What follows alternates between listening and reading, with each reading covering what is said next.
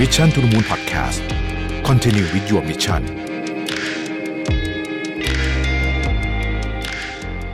สวัสดีครับยินดีต้อนรับเข้าสู่ Mission to the Moon Podcast นะครับคุณอยู่กับประวิทยานุสาหะครับ วันนี้จะมาชวนคุยว่าเราจะทำยังไงเมื่อต้องฝืนใจทำในสิ่งที่ไม่อยากทำนะฮะมนุษย์เราเนี่ยต้องเจอกับเรื่องที่ไม่อยากทำกันทั้งนั้นนะครับ ตั้งแต่เรื่องเล็กๆ น้อยๆ เช่นการอ่านหนังสือการออกกำลังกาย การจัดห้องการรู้จักคนใหม่ แต่ว่าไอ้ที่เยอะสุดนี่น่าจะเป็นงานเนาะผมเชื่อว่าคนส่วนใหญ่บนโลกใบนี้รวมถึงผมด้วยเนี่ยนะฮะมีงานที่ไม่อยากทำในงานของตัวเองอะเยอะไม่ใช่ไม่ใช่ทั้งหมดนะคือบางอย่างก็โอเค แต่มันจะมีปริมาณงานจำนวนหนึ่งอะที่เราไม่อยากทำนะฮะถ้าโชคดีหน่อยปริมาณงานนั้นก็จะไม่เยอะนะครับ ถ้าโชคไม่ค่อยดีนะฮะไอ้ปริมาณงานนั้นก็จะเยอะนะครับ แต่มันมีคนที่แบบงานที่เขาทำนี่เขาอยากทำหมดเลยมีนะเออมีมีมีอันนี้มีจริงๆแต่ว่า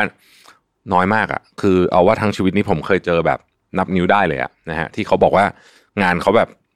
เขาชอบทุกเอลิเมนต์ของงานจริง ๆ นะฮะน้อยมากน้อยจริงเออแต่อันนี้ต้องต้องต้องเราก็ต้องคลายไฟหนึ่งนะว่า ถึงแม้ว่าเขาจะทำงานที่อยากทำทุกอย่าง แต่ก็ไม่ได้แปลว่าไม่เหนื่อยนะครับ อืมก็เหนื่อยอยู่ดีนะ เพียงแต่ว่าเขาอาจจะสนุกหรือหรือไม่เบื่อเท่านั้นเองนะครับ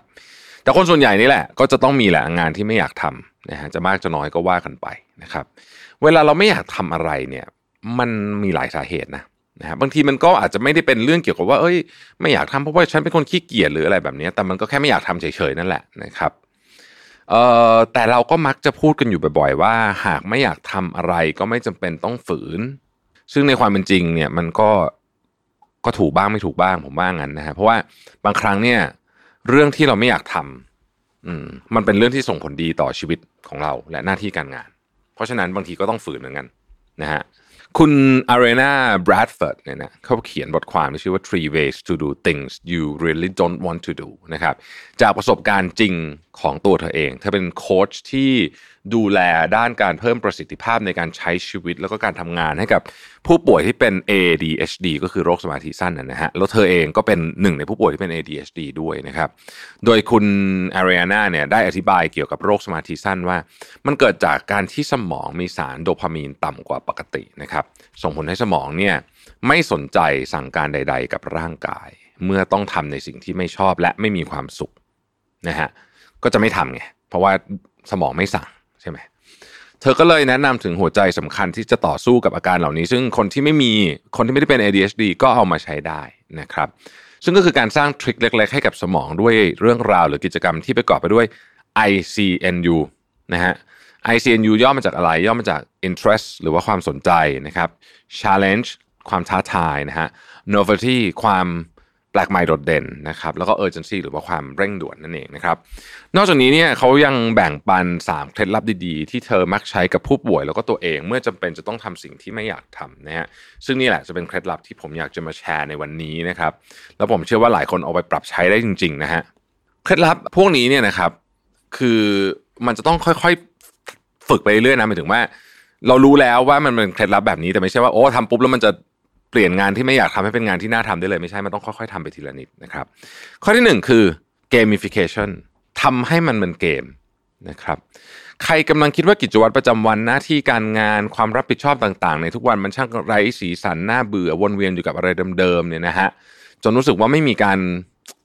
ท้าทายหรือว่าตื่นเต้นเลยเนี่ยลองเปลี่ยนวิธีคิดในการทำงาน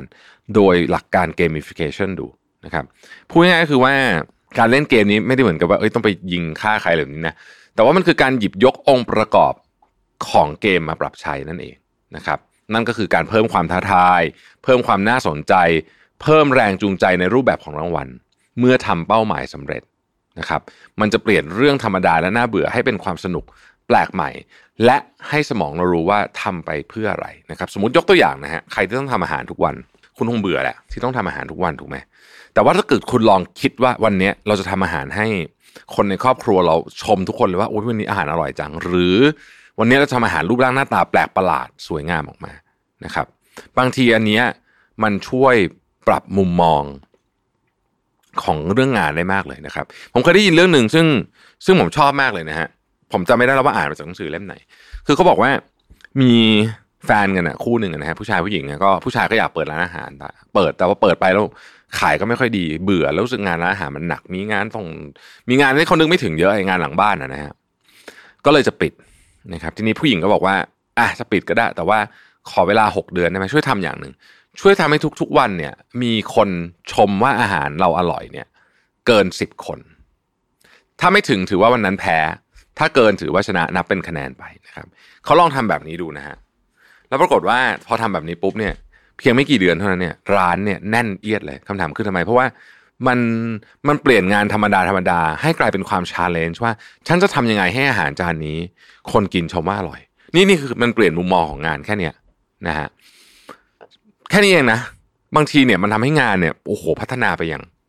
มโหฬารเลยทีเดียวนะครับ อันที่สองคือเพิ่มความเร่งด่วนให้กับสิ่งที่ต้องทำนะฮะพลังของเดทไลน์นี่สุดยอดนะ ผมว่านะ เป็นของที่แบบทรงพลังที่สุดในในเอ่อใน tools การทำงานของคนนะครับ แล้วก็สามารถทำสิ่งที่แบบไม่เสร็จแน่ๆให้เสร็จชั่วข้ามคืนได้ ผมเชื่อว่าหลายคนเคยทำมาแล้วนะฮะงานที่ดูแบบทำมาสามอาทิตย์แล้วอะยังไม่เสร็จเลยอะแต่พรุ่งเนี้ยต้องเสร็จนะฮะมันก็เสร็จนะไม่รู้สามอาทิตย์นั้นทำอะไรอยู่นะครับ ในทางกลับกันเนี่ยหากไม่มี deadline ที่ชัดเจนมันไม่มีแรงกระตุ้นนะฮะ เหมือนที่ผมชอบเล่าตัวอย่างบ่อยๆว่าเวลาอาจารย์สั่งงานนะถ้ามูลบอกว่านักเรียน มีเวลาทำสามเดือนนะ project เนี้ยโอ้โหกว่าจะไปทำก็นู่นนะเหลือสามวันนะฮะถ้าสั่งสามวันก็ทำเหลือวันหนึ่งอะไรเงี้ยนะเพราะฉะนั้นจริง ๆแล้วอะพอเวลามันเยอะเกินไปหรือว่ากำหนดเวลาไม่ชัดเจนเนี่ยมันไม่มีแรงกระตุ้นไม่มีไอเดียไม่มีพลังนะครับ เราก็จะ มีข้ออ้างประมาณว่าเอ้ยไว้วันหลังค่อยทำแล้วกันนะฮะไว้ค่อยทำนู่นนี่สุดท้ายก็ไม่ได้ทำนะกลายเป็นดินพ่อขางหมูนะครับ เพราะฉะนั้นมาลองเปลี่ยนวิธีการทำงานแบบเดิมๆนะที่แบบทำไปแบบเนิบๆเนี่ยด้วยการใส่ urgency ขึ้นมานะครับแล้วก็เอาให้ชัดเจนเลยว่าจะทำแค่ไหนยังไง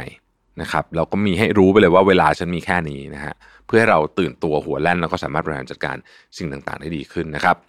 ข้อที่ 3 ก็คือว่าเริ่มต้นจากการทำสิ่งเล็ก ๆ ก่อนนะฮะโดยส่วนใหญ่แล้วเนี่ยความสำเร็จที่ยิ่งใหญ่เนี่ยมันเกิดขึ้นมาจากการทำสิ่งเล็ก ๆ ทุกวันที่เราเรียกว่า small win นะครับเช่นเดียวกับการทำในสิ่งที่ไม่อยากทำแต่ว่าจำเป็นต้องทำและหลีกเลี่ยงไม่ได้ อย่างเช่น บางคนเนี่ยไม่อยากเรียนว่ายน้ำทั้งนั้นที่รู้ว่าทักษะการเอาตัวรอดในน้ำเนี่ยสำคัญมาก ถ้าต้องใช้ขึ้นมาเมื่อไหร่มีไม่มีนี่คือเป็นกับตายเลยทีเดียว และการว่ายน้ำจริงก็เป็นการออกกำลังกายที่ดีอย่างหนึ่งแต่ก็ไม่อยากทำนะฮะ แล้วก็อยู่ดีจะจับโยนสุ่มสี่สุ่มห้าลงสระว่ายน้ำก็ไม่ได้เดี๋ยวจะตายเอานะครับแล้วก็ไม่ได้ช่วยให้ว่ายน้ำเป็นแต่อย่างไรนะฮะดังนั้นนี่ก็ควรเริ่มจากเรื่องเล็ก ๆ ก่อนนะครับพื้นฐานท่าทางต่างๆเนี่ยการเรียนว่ายน้ำเนี่ยก็เป็นหนึ่งในวิธีการที่สอนเรานะ ว่าเออเวลาเราทำในสิ่งที่ไม่อยากทำมันต้องทำเป็นแค่เป็นตอนนะครับ หรือว่าการทำงานบ้านนะฮะบางคนแบบโอ้โหงานบ้านน่าเบื่อนะฮะน่าเบื่อ เพราะว่ามันไม่หนุกอะ่ะต้องเต็ม บ้านก็ฝุ่นเยอะขยะอะไรต่างๆนะพวกนี้เนี่ยลองลองคิดว่าเป็นเกมดูบอกว่าเฮ้ยวันนี้เราจัดจุดเนี้ยให้เสร็จภายในกี่นาที หรือเราจะทำบริเวณเนี่ยให้สวยกิ๊กเลยไม่ต้องทำทั้งบ้านหรอกเอาแค่แนวตู้เนี่ยตู้เดียวเนี่ยเอาให้สวยกิ๊กเลยนะฮะมันเป็นกิจกรรมเล็ก ๆนะครับ ไม่กดดันตัวเองมากจนเกินไป เราก็จะรู้สึกสนุกแล้วก็เปิดใจ อยากทำในสิ่งที่มันเคยคิดว่าน่าเบื่อได้นะครับ ชีวิตคนเราเนี่ยมันไม่สมบูรณ์แบบอยู่แล้ว มันไม่มีทางหรอกที่เราจะได้อะไรทุกอย่างที่เราอยากได้หนึ่งร้อยเปอร์เซ็นเราต้องทนฝืนทำสิ่งที่เราไม่อยากทำบ้างนะครับ บ่อยเลยแหละนะฮะแต่ว่าไอ้ไอ้สิ่งที่เราไม่อยากทำนั้นเนี่ยหลายครั้งมันช่วยพัฒนาชีวิตหน้าที่การงานคุณภาพชีวิตของเรานะครับ เพราะฉะนั้นเนี่ยมันก็ต้องทำนะมันก็ต้องทำแต่ทำยังไงให้ทุกน้อยที่สุดละกันนะครับ วิธีการเปลี่ยนมุมมองของเราก็ช่วยในเรื่องนี้มากนะครับ ขอบคุณที่ติดตาม Mission to the Moon นะครับแล้วพบกันใหม่ในวันพรุ่งนี้นะครับ สวัสดีครับ